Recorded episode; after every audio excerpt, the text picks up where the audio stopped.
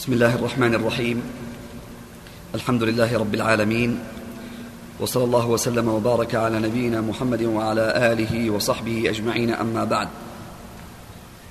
قال الإمام محمد بن عبد الوهاب رحمه الله تعالى وله عن أبي زيد رضي الله عنه أنه قال صلى بنا رسول الله صلى الله عليه وسلم الفجر وصعد المنبر فخطبنا حتى حضرت الظهر.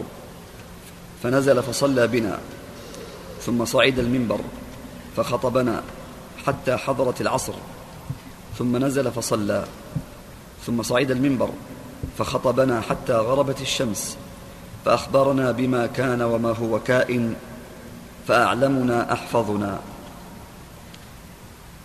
بسم الله الرحمن الرحيم. الحمد لله رب العالمين صلى الله وسلم على نبينا محمد.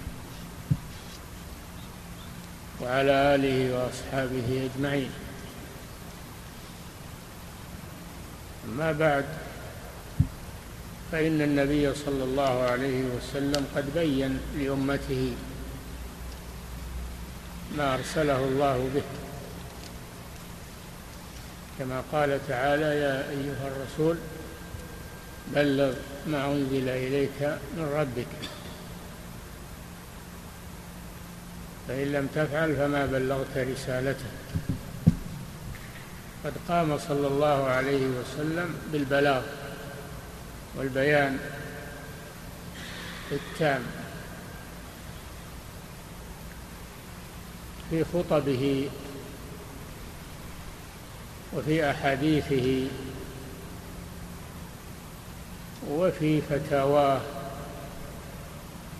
وقضائه وجميع ما قام به صلى الله عليه وسلم من أنواع البيان ولم يترك شيئا. ما توفي إلا وقد أكمل الله به الدين وتم به النعمة. ولم يكتم شيئا أو يقصر في بلاغ شيء أنزله الله عليه. من ذلك كان من عادته صلى الله عليه وسلم من سنته تقصير الخطبة تخفيفا على على الناس. كان هذا من سنته صلى الله عليه وسلم. وقد حث على قصر الخطبة وإطالة الصلاة في الجمعة.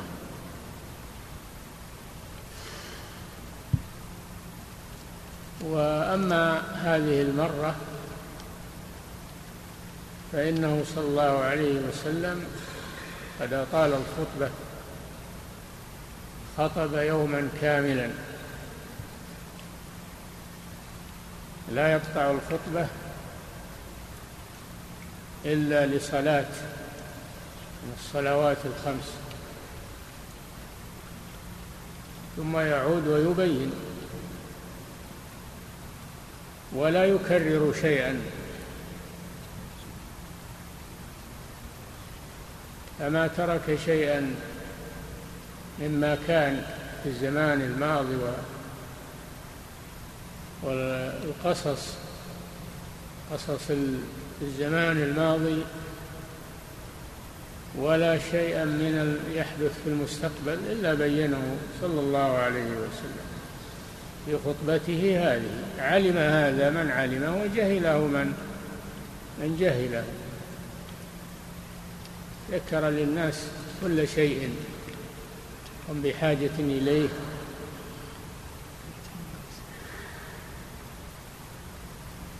هذا فيه دليل على هذه الخطبة فيها دليل على أنه صلى الله عليه وسلم لم يترك شيئا لم يبينه.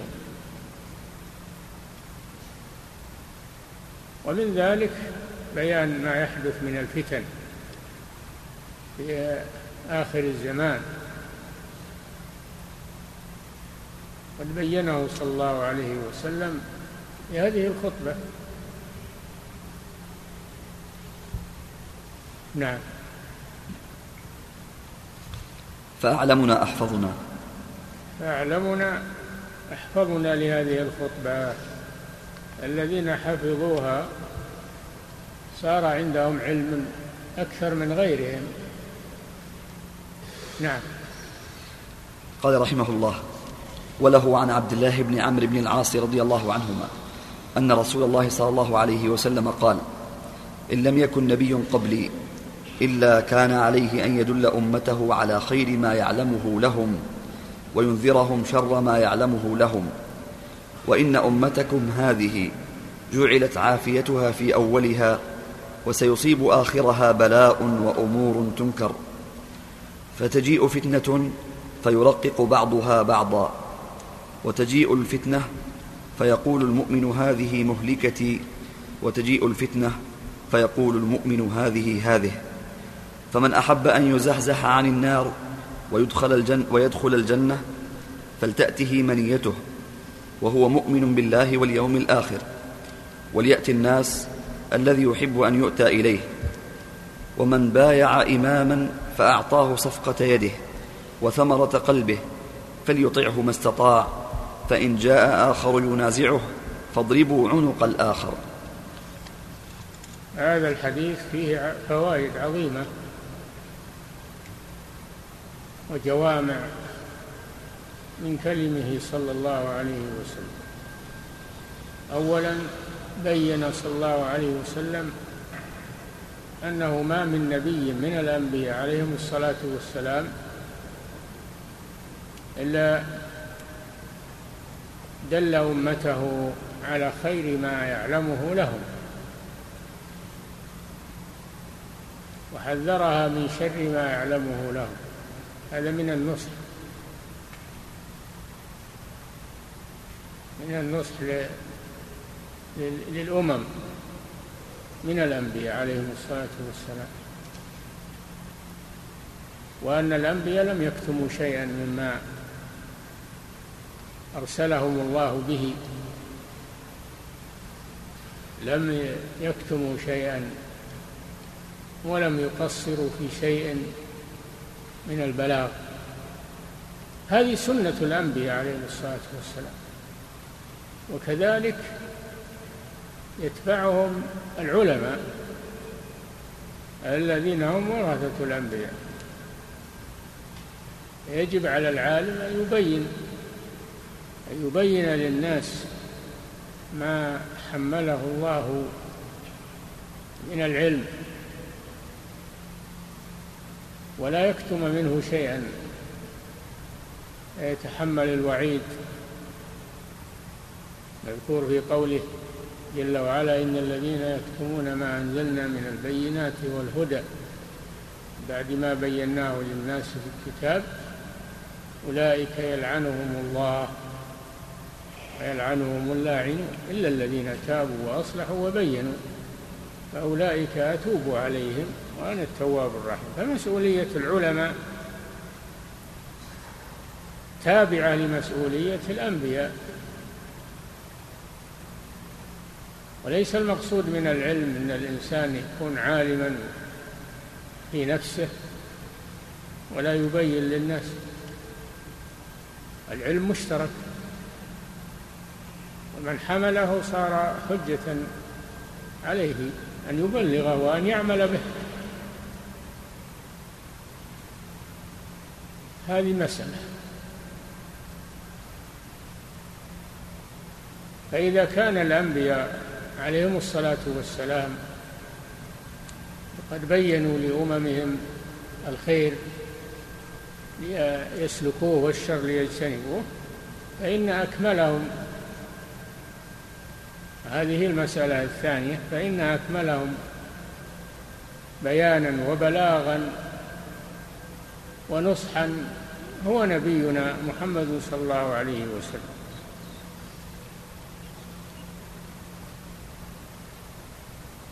والنبي من الأنبياء السابقين يبعث إلى قومه خاصة. أما هذا النبي فإنه بعث إلى الناس كافة إلى أن تقوم الساعة.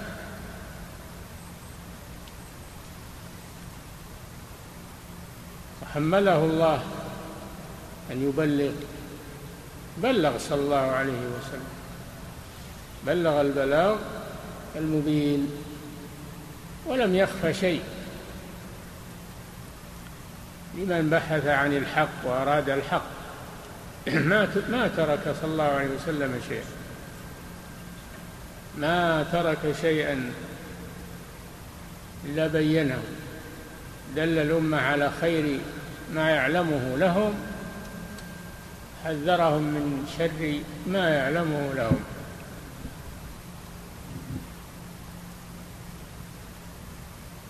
المسألة الثالثة بيان حال هذه الأمة.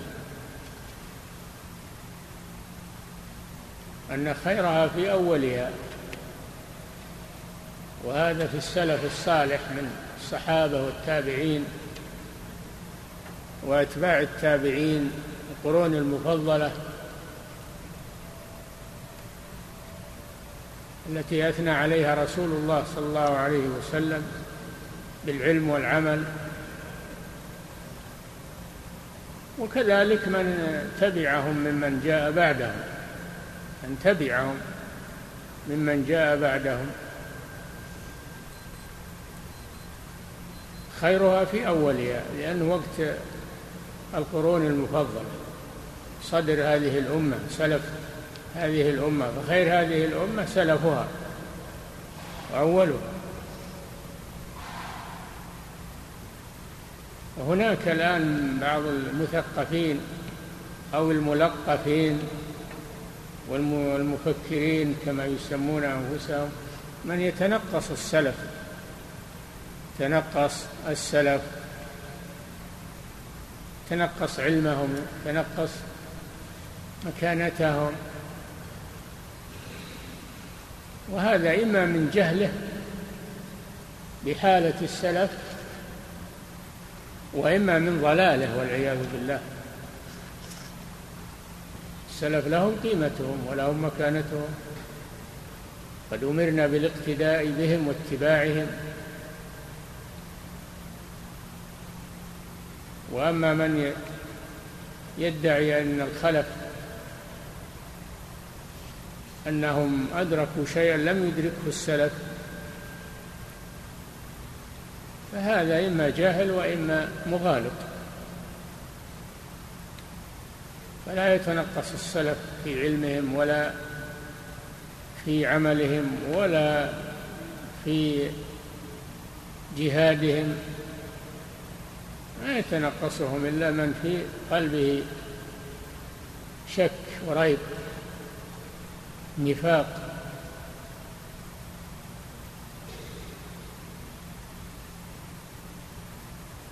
فخير هذه الأمة أولها عافيتها في أولها. بقربهم من عهد الرسول صلى الله عليه وسلم.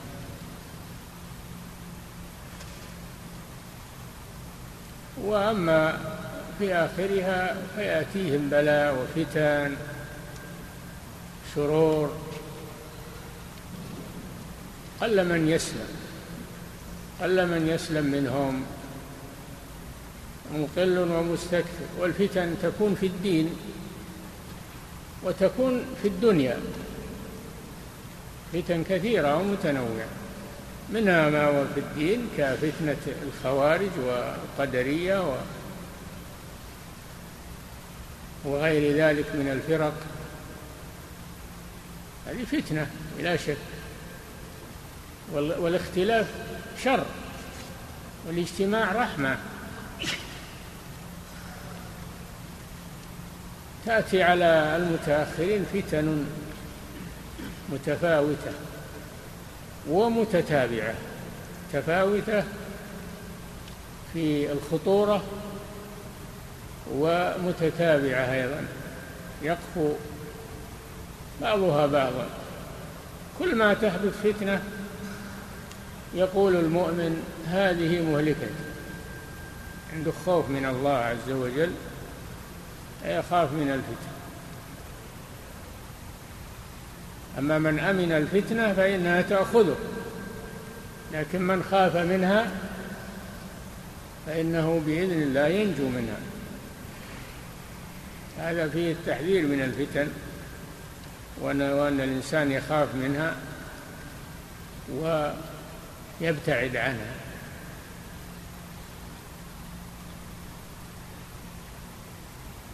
كل ما يرقق بعضها بعضا يعني يهون بعضها بعضا. كل فتنة أشد من التي قبلها. تنسي الفتنة التي قبلها. يتعاظم الفتن. ويتعاظم الخطر. ويتعاظم الخوف عند المؤمنين. وهذا تعليم لنا في أن نستعد ونحذر من هذه الفتن ولا يمكن ذلك إلا بالاعتصام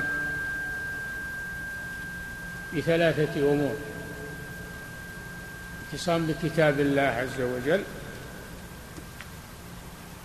الاعتصام بسنة رسول الله صلى الله عليه وسلم من يعش منكم فسيرى اختلافا كثيرا فعليكم بسنتي. الاعتصام بجماعة المسلمين وإمام المسلمين. الاعتصام مع جماعة المسلمين وإمام المسلمين. يكون مع الجماعة مع إمام المسلمين. ولا يشد عنهم فيهلك. مع الهالكين فهذه هي ضوابط النجاة بإذن الله من الفتن.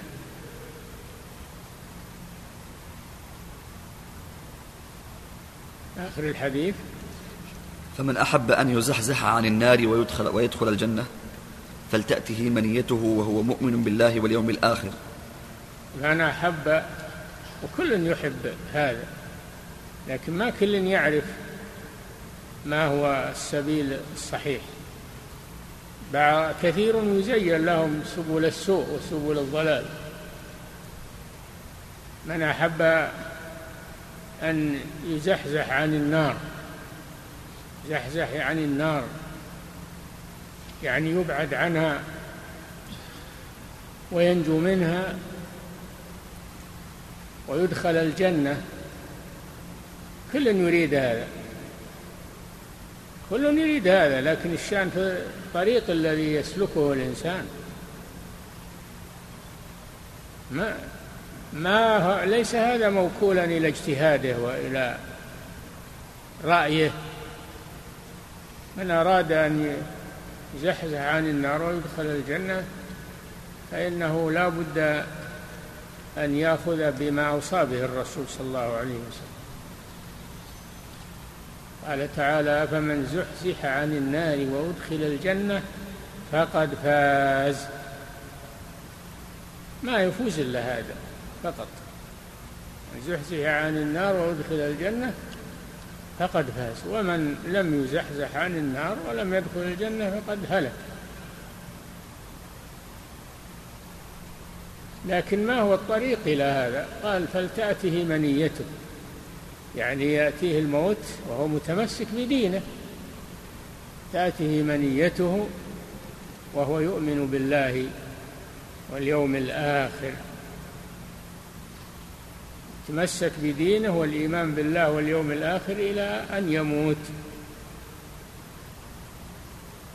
أما إذا زاغ وضل وانحرف ومات على غير الإيمان فإنه يهلك والعياذ بالله.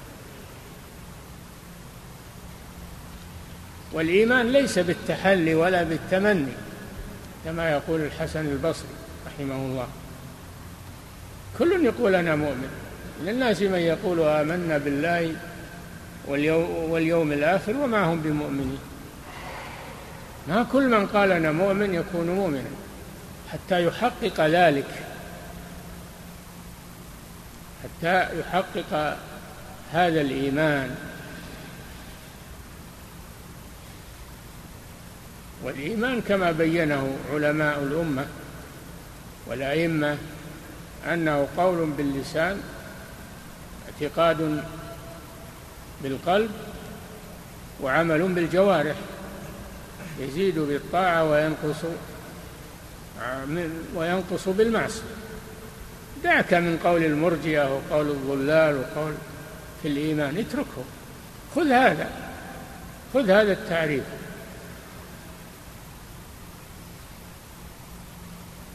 وامشي عليه. ولا تنظر إلى أقوال الآخرين و... نحن نسير على جادة واضحة. عندنا كتب سليمة مدروسة متداولة من قديم. سار عليها من قبلنا في الإيمان وفي غيره. لماذا نأخذ؟ قال فلان وقال علان. قال قال. ما ما كلفنا بها. لخصه علماء الأمة بهذه الكلمات. قول باللسان واعتقاد بالقلب وعمل بالجوارح. يزيد بالطاعة وينقص بالمعصية. وشرح ذلك موجود في في كتاب الله وفي سنة رسوله صلى الله عليه وسلم وفي كلام أهل العلم الثقات. ما لنا نأخذ بيمينا وشمالا وقال فلان وقال علان. نترك ما قال الله قال رسول. وما قاله سلف هذه الأمة. هذا هو الإيمان بالله عز وجل. بعض الناس انشغلوا بالجدال والعياذ بالله. انشغلوا بالجدال في المسائل المهمة هي بالمسائل الخفيفة. اشتغلوا بالجدال في المسائل المهمة والقضايا المسلمة. انشغلوا بها وتركوا العمل تعادوا تقاطعوا تدابروا. يا عباد الله ما ما يجوز لنا هذا. ما يجوز لنا هذا. إن كنت تريد أن تزحزح عن النار تدخل الجنة فكن مؤمنا. ما في طريق إلا هذا. كيف تكون مؤمنا؟ هذا موجود والحمد لله. موجود. موضح. ولا حاجة إلى جدال وإلى لف يمين وشمال وانشغال الوقت مما يورث العداوة وتقطع المسلمين بينهم. هذا ما يريده شياطين الإنس والجن. يريدون الفتنة ويؤججون الخلاف بين الناس. الخلاف موجود طبيعة البشر لكن الحمد لله فيه طريق ننجو من الخلاف. وهو التمسك بكتاب الله وبسنة رسول الله وبما كان عليه سلف الأمة. هذا هو نجاة من الخلاف ومن ما يتبعه من الضلال والانحراف. ثم لا طائل تحت الجدال أبدا. ما في طائل بل فيه شر. الجدال ما ما يجدي شيئا.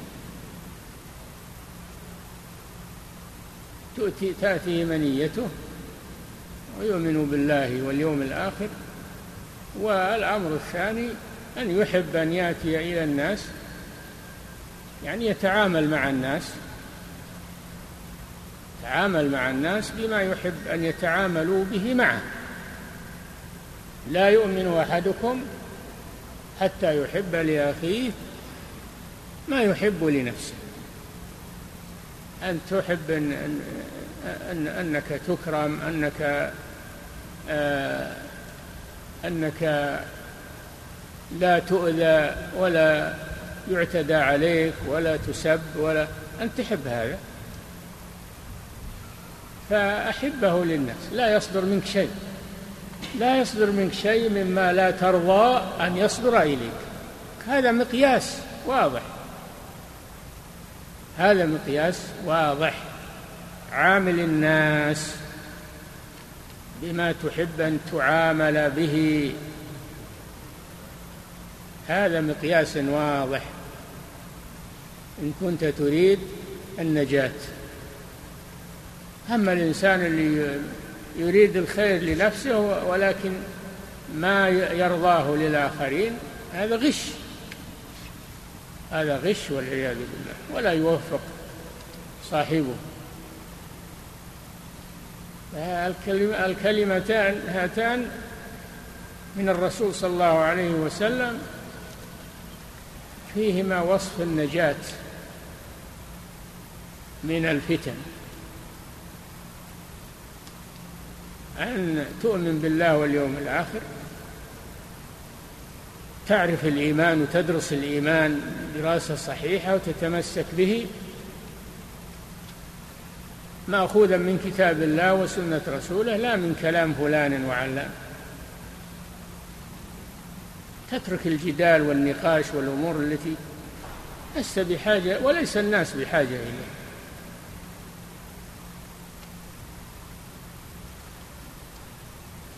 فلا مراء ولا فلا مراء وما في الدين من جدل. وهل يجادل إلا كل من كفر؟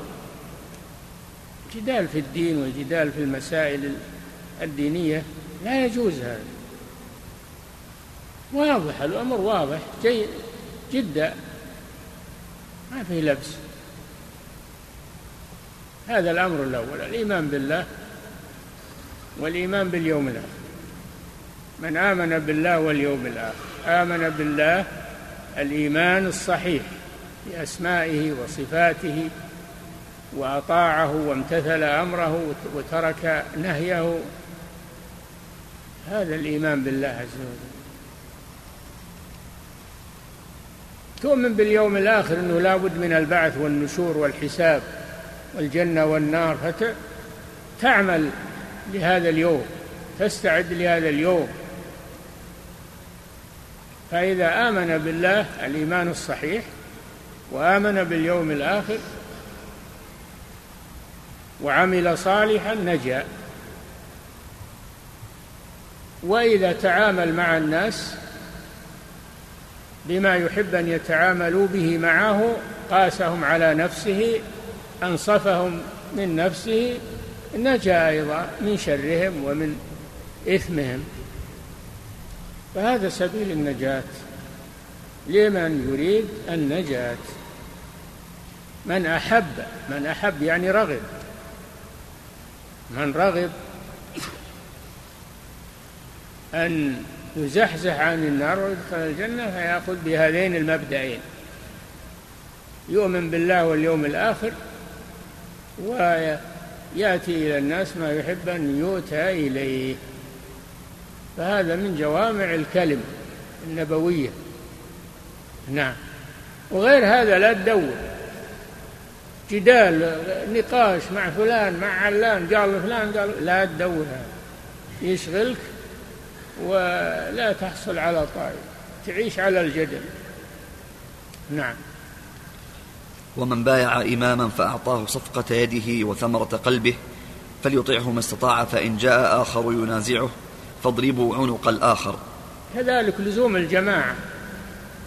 سبيل النجاة يؤمن بالله واليوم الآخر وليحب أن يأتي إلى الناس ما يؤتى إليه. كذلك يلزم جماعة المسلمين وإمامهم. ما دام لهم جماعة وإمام خليك معهم. تنجو معهم. الاجتماع رحمة. ولا جماعة إلا بإمام. ما يمكن جماعة إلا بإمام. جماعة بدون إمام ما يمكن هذا. ووجود الإمام ضرورة للأمة. إمام منهم من من المسلمين. ولا يشترط في الإمام أن يكون كاملا مثل أبي بكر الصديق وعمر بن الخطاب. ما يشترط هذا حسب الإمكان. ولو كان عنده نقص ولو كان عنده ظلم ما يشترط أن يكون مثل الخلفاء الراشدين.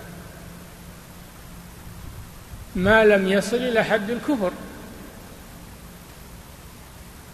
ما دام إنه مسلم مؤمن وإن كان عنده نقائص في العمل أو بالتعدي أو بالظلم أو بالجور. المصلحة في لزوم طاعته المصلحة أكثر من من المصلحة التي تحصل في الشقاق والانشقاق عليه.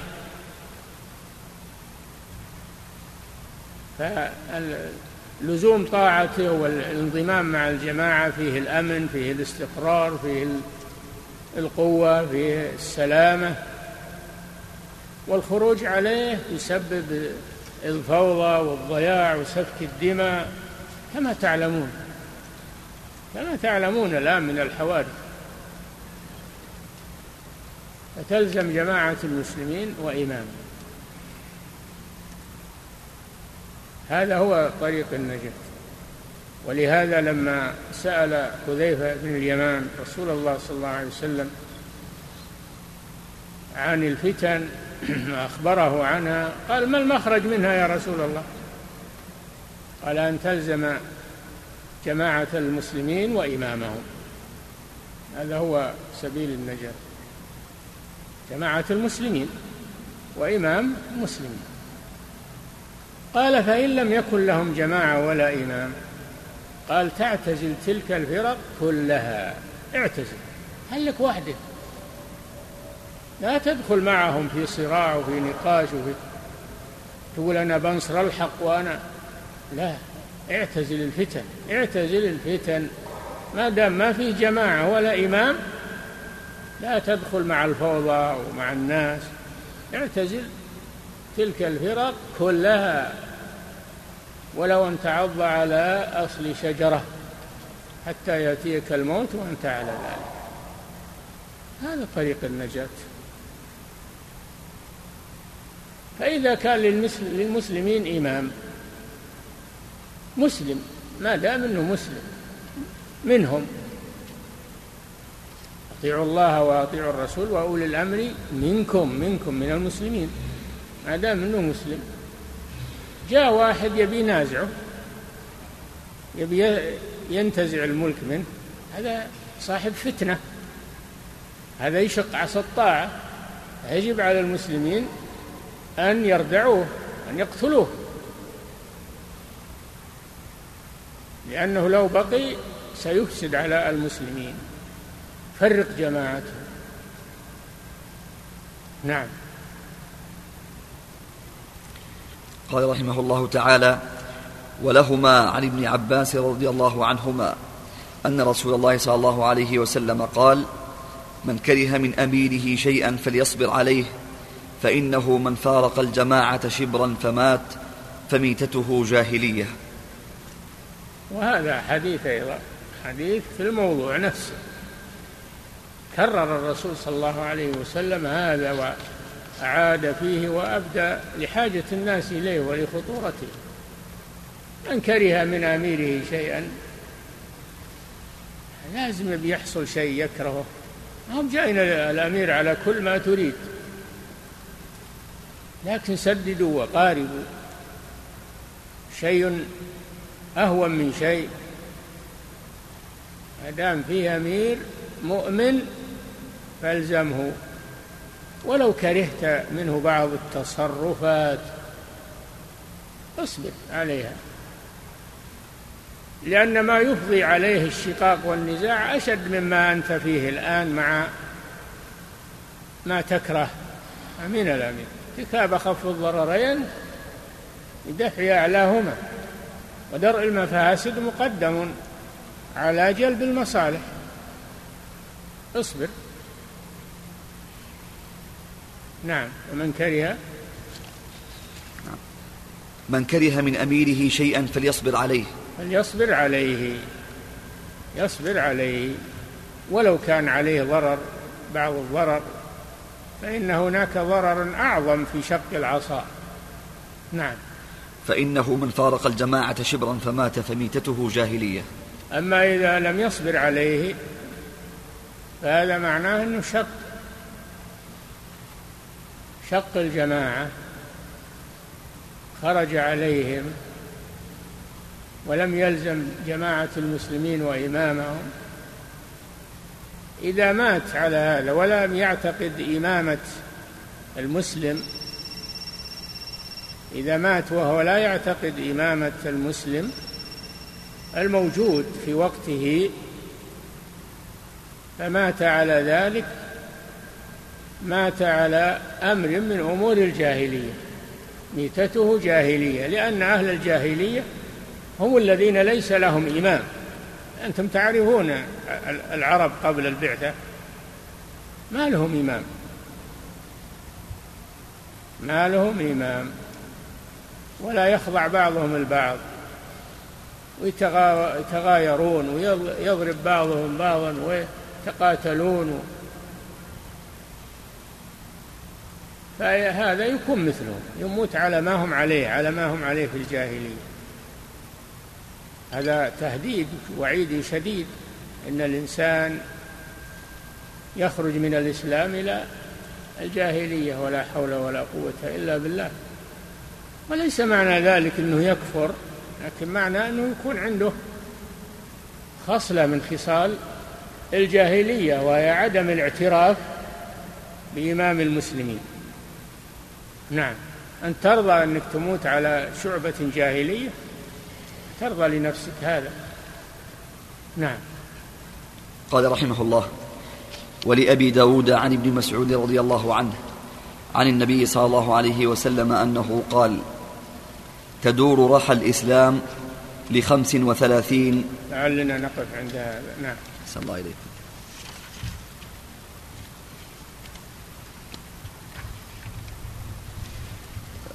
هذا سائل يقول قال رسول الله صلى الله عليه وسلم وهو يعد الفتن منهن ثلاث لا لا يكون يذرن شيئا أو لا يكن يذرن شيئا. ما هي الفتن الثلاث؟ أثابكم الله. يعني ما هي ثلاث معينة الله أعلم. ما هي ثلاث معينة لكن منهن ثلاث. من هذه الفتن ثلاث. يكون فيهن ضرر عظيم لا يذرن شيئا مما كان الناس عليه من الخير. نعم. أحسن الله إليكم. وهذا سائل يقول كيف نجمع بين قوله عليه الصلاة والسلام فإن جاء آخر ينازعه فاضربوا عنق الآخر وبين قول العلماء أنه إذا أجبر رجل الناس بالسيف وجبت طاعته؟ هذا المال هم إمام. إذا صار الناس ما لهم إمام وجاء واحد من المسلمين جاء واحد من المسلمين وقاتل حتى خضعوا له. هو مسلم وقاتل هالمفترقين وهالمختلفين قاتلهم حتى استقاموا صار لهم جماعة وجبت طاعته. أما هذا جاء فيه إمام قائم. يريد أن ينزع السلطة منه. هذا هو الذي يستحق القتل. أما من غلب الناس بسيفه فهذا ما جاءوهم ما لهم إمام فصار عنده قوة وصار عنده شجاعة وصار عنده قيادة. فسيطر على الأمر. هذا تجب طاعته ما دام أنه مسلم. نعم. أحسن الله إليكم. وهذا سائل يقول ما رأيكم في من يقول أن إن الدعاء لولي الأمر نفاق؟ هذا هو النفاق كلامه ذا هو النفاق. أما الدعاء لولي الأمر هذا نصيحة ما هو بنفاق. هذا من الإيمان. فهذا يدل على أنه يبغض ولي الأمر. وهذا خلاف السنة. السنة أن ولي الأمر يدعى له ما دام أنه مسلم يدعى له بالصلاح. أنت ما أنت بتثني عليه وتمدح ما هو عليه لكن تدعو له بالصلاح والهداية. إذا صلح صلح أمر المسلمين. فأنت إذا دعوت للإمام تدعو للمسلمين. لأنه إذا صلح الإمام صلحت الرعية. والسلف كانوا يدعون للإمام. قال الفضيل بن عياض ويروى هذا عن الإمام أحمد. لو كان لي دعوة مستجابة لصرفتها للسلطان. أنت ما أنت بتثني عليه وتمدح أفعاله. حتى يقال إن هذا نفاق. أنت تدعو له بالصلاح تدعو له بالهداية. لأنه هذا من صالح المسلمين. هذا من النصيحة لولي الأمر والنصيحة للمسلمين. الذين لا يحبون الإمام هذول عندهم خروج من مذهب الخوارج. الذين لا يدعون للإمام هذول هذا مبدأ الخروج هذا من مبادئ الخوارج. نعم. أحسن الله إليكم. وهذا سائل يقول قال رسول الله صلى الله عليه وسلم من أهان سلطان الله في الأرض أهانه الله. ما المقصود بالإهانة هنا؟ وما صحة هذا الحديث؟ المقصود بإهانة السلطان الكلام فيه وتحقيره عند الناس وسبه. هذه استهانة بالسلطان. السلطان له مكانة وله شان. يجب أن يوقر ولا يمتهن يسب عند الناس ويتنقص عند الناس. لأن هذا يسبب الخروج عليه والخروج عليه يسبب الفوضى ويسبب سفك الدماء. يا إخوان احذروا من هذه الدعايات وهذه الضلالات. نعم. أحسن الله إليكم. وهذا سائل يقول هل الذين يموتون في المظاهرات يعتبرون من الشهداء؟ هذا عند الله سبحانه وتعالى. نحن لا نحكم لأحد حتى من مات في الجهاد.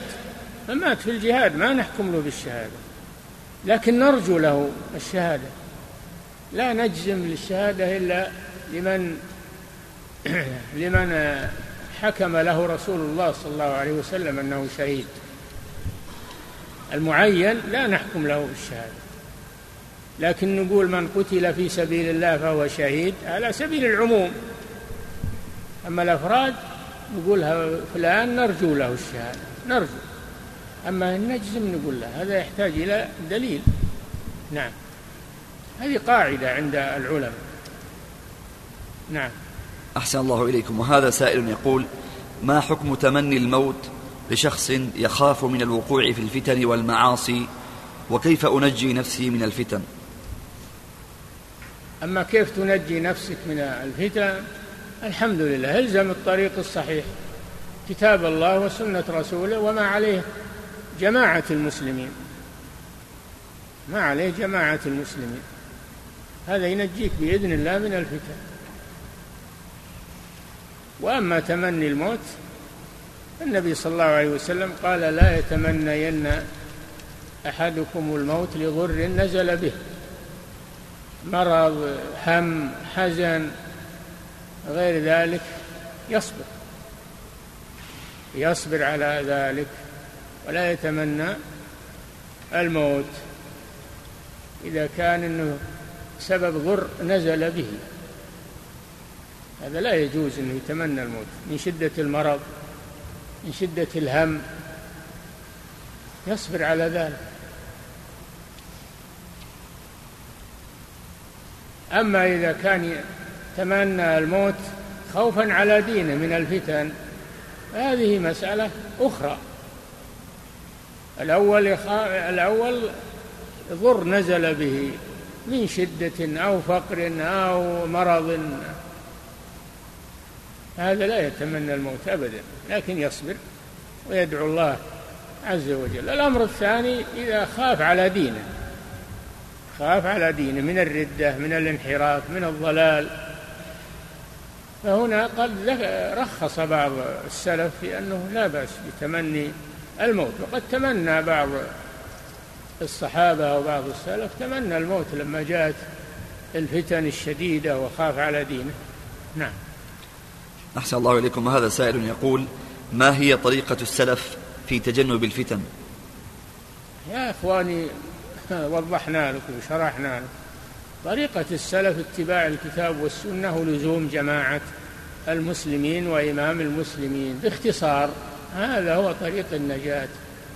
تمسك بالكتاب والسنة ولزوم جماعة المسلمين وإمام المسلمين. نعم. أحسن الله إليكم. وهذا سائل يقول هل إجماع السلف حجة بذاته؟ نعم. إذا أجمعوا الإجماع على على قسمين. إجماع قطعي وهو أن يصرحوا بالحكم يتفقون على حكم يصرحون به هذا قطعي أجمعوا على تحريم الزنا على تحريم الخمر على تحريم آه على تحريم الربا على أجمعوا على هذا في مجال. أجمعوا على وجوب الصلاة والزكاة والصوم والحج هذا إجماع قطعي ضروري. أما الإجماع الظني فهو إذا إذا لم يظهر خلاف إذا أفتى عالم في مسألة ولم يظهر من يخالفه فهذا إجماع ظني يظن أنهم أجمعوا ما هو بإجماع قطعي. نعم. أثابكم الله. وهذا سائل يسأل فيقول هل يصح أن يقال إن كل شيء يشغل الإنسان عن طاعة الله أنه من الفتن؟ نعم كل شيء يشغل عن طاعة الله فهو من الفتن بلا شك. ما في شك إن الذي يشغل عن طاعة الله أنه نوع من الفتن. نعم. أحسن الله إليكم. وهذا سائل يقول هل من خرج لإسقاط ولي أمره لما عليه من ظلم وعدوان يعد شقا لعصا الطاعة يستوجب قتله وردعه؟ وهل هي آه، زمن الهرج الوارد في الحديث؟ وبماذا تنصحون ما ما في شك إنه من خرج على إمام المسلمين يريد شق عصا الطاعة أنه من الخوارج وأنه يجب قتله يجب على ولي الأمر قتله ويساعده المسلمون في ذلك لأجل بقاء الجماعة وسد الفرقة والانشقاق ما في قتله من المصلحة. نعم بقية السؤال. السؤال يقول هل يعتبر شقا لعصا الطاعة يستوجب قتله وردعه؟ وهل هذا الزمن هو زمن الهرج الوارد في الحديث؟ وبماذا الله أعلم أن نجزم بأن هذا الزمن هو زمن الهرج الوارد في الحديث. الجزم يحتاج إلى دليل لكن نخاف. نخاف أنه هو. نعم. لا يمكن يجي زمان نشد من هذا. نعم. أحسن الله إليكم. وهذا سائل يقول يوجد أناس إذا ذكرنا لهم أحاديث السمع والطاعة قالوا إن حكامنا لا يحكمون بالشريعة الإسلامية وإن الأحاديث لا تنطبق عليهم فما توجيه فضيلتكم؟ يقول مع أنهم يقولون آه، يقتلون المسلمين وحجتهم أنهم سفكوا الدماء أي الحكام وأن الشعوب لا تريدهم. أنا ما أدري عن الحكام علشان أقول. ما أدري عنهم. المهم نحن على جادة واضحة. الحاكم المسلم شوف. الحاكم المسلم. هذا تجب طاعته ويحرم شق عصا الطاعة. نعم. الحاكم المسلم. وأولي الأمر منكم. وأطيعوا الله وأطيعوا الرسول وأولي الأمر منكم. يعني من المسلمين. الحاكم المسلم لا يجوز الاختلاف عليه وشق عصا الطاعة. نعم. أحسن الله إليكم. وهذا سائل يقول هل يعتبر الاختلاف بين أهل الكلام من الأشاعرة وغيرهم؟ وأما غير الحاكم المسلم ينظر في الأمر. إذا كان بالإمكان التخلص منه وتوفير الأمن وتوفير هذا شيء مطلوب. أما إذا كان ما يمكن إلا بفساد بضياع الأمن بمضرة أكثر يصبر عليه إلى أن يأتي الفرج. يعني تزيد الشر شر تطفي النار بالبنزين ما يصلح هذا. ما يصلح هذا حسب الإمكان. اتقوا الله ما استطعتم اتقوا الله ما استطعتم درء الفتن ودرء الشرور مطلوب. ارتكاب خف الضررين لدفع أعلاهما مطلوب. نعم. أحسن الله إليكم وهذا سائل يقول هل يعتبر الاختلاف بين أهل الكلام من الأشاعرة وغيرهم وبين منهج السلف كالخلاف آه الذي آه كالخلاف بين بعض المسائل الفقهية؟ لا أشد أشد. خلاف علماء الكلام وعلماء المنطق مع علماء السلف هذا أشد من الخلاف في المسائل الفقهية. لأن المسائل المسائل الفقهية الخلاف فيها سائر حسب الأدلة حسب الأدلة. أما الخلاف في العقيدة هذا لا يجوز. العقيدة لا يجوز الخلاف فيها لأنها توقيفية من الكتاب والسنة. نعم وليست اصطلاحية أو اجتهادية. نعم. يقول وهل يصح أن يقال أن هذا الاختلاف الذي بينهم خلاف لفظي؟ سبحان الله خلاف لفظي وهم يقولون الله ليس له أسماء ولا صفات. هذا لفظي. يخالفون الكتاب والسنة نقول هذا خلاف لفظي. نعم. أحسن الله إليكم. وهذا سائل يقول هل صحيح أن ما ما يقوله؟ أو يقولون ليس هناك قضاء وقدر والأمر أنف. هذا خلاف لفظي. هذا خلاف باطل. نعم. وهذا سائل يقول هل صحيح أن ما هل صحيح ما يقوله بعضهم أن كثيرا يقول من الدعاء يعني أن كثيرا من صفات الله تعالى إنما جاءت في أخبار الآحاد فلا يجب على العوام تعلمها. أعوذ بالله من هذا الكلام ومن قائله. أخبار الآحاد إذا صحت فإنه يجب العمل بها في العقيدة وفي غيرها لأنها تفيد العلم. أخبار صحيحة عن الرسول صلى الله عليه وسلم. إذا صح الحديث يقول الإمام الشافعي رحمه الله إذا صح الحديث فهو مذهبي. إذا خالف قولي قول رسول الله صلى الله عليه وسلم فخذوا بقول رسول الله واضربوا بقول عرض الحائط.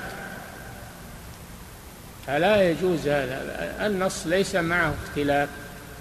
ما دام فيه نص فلا مجال للاختلاف. إلا من أهل الزيغ والضلال. والتحريف والتأويل. نعم. أحسن الله إليكم. ولا فيه تفريق بين خبر الآحاد والمتواتر. كل ما صح عن الرسول صلى الله عليه وسلم. المدار على الصحة. ما صح فإنه يجب العمل به تمسك به. نعم. وهذا سائل يقول ما كيفية الأمر بالمعروف والنهي عن المنكر لولي أمر المسلمين؟ وهل يكون هذا سرا أم علنا؟ النصيحة لولي الأمر تكون سرا بينه وبين الناس إما بالمشافهة وإما بالكتابة السرية وإما بالوصية لمن يتصل به أو غير ذلك. ما يظهرها للناس لأنه إذا أظهرها للناس صار فيه شقاق وصار فيه كلام. يسر وهذا يدل إذا أظهرها يدل على الرياء أنه ما قصده الإصلاح قصده الرياء ومدح نفسه. السرية مع ولي الأمر. حتى حتى المسلم العادي إذا رأيت عليه نقصا فلا تفضحه عند الناس. أسر إليه وانصحه سرا بينك وبينه. نعم. فكيف بولي الأمر؟ نعم. أحسن الله إليكم. هذا سائل يقول ما توجيه قول ابن مسعود الجماعة الحق؟ ولو كنت وحدك. الجماعة ما كان على الحق ما هم الجماعة حق. الجماعة ما كان على الحق ولو كان واحد فمن كان على الحق فهو الجماعة. ومن كان على باطل ولو كان آلاف من الناس فليسوا جماعة. نعم المدار الضابط هو الحق. ولو كان ما عليه إلا واحد أو اثنين أو ثلاثة بدأ الإسلام غريبا. وسيعود غريبا كما بدأ. فالمدار على ما عليه ما عليه الشخص أو الجماعة. إن كان حقا فهم الجماعة وإن كان باطلا فلو كانوا بالملايين فهم ليسوا جماعة. جماعة ضلال. ما أدري الوقت آخر سؤال ها؟ الوقت ما انتهى؟ آخر سؤال. نعم. أنا ما أدري الوقت. لا الوقت لسه ما انتهى بقى ها؟ لسه ما انتهى الوقت. بيني وبينكم الوقت. ها؟ إذا انتهى خلاص. جزاكم الله خير. نعم. وهذا سائل يقول ما معنى حديث النبي صلى الله عليه وسلم لجابر بن عبد الله رضي الله عنهما إن الله قد كلم أباكم كفاحا؟ يعني مباشرة ما بدون واسطة. كلمه كفاحا يعني بدون واسطة. الله جل وعلا هو الذي كلمه بدون واسطة. بدون واسطة جبريل. نعم. هذا إكراما له رضي الله عنه. نعم. ثابكم الله ونفع بكم الإسلام والمسلمين.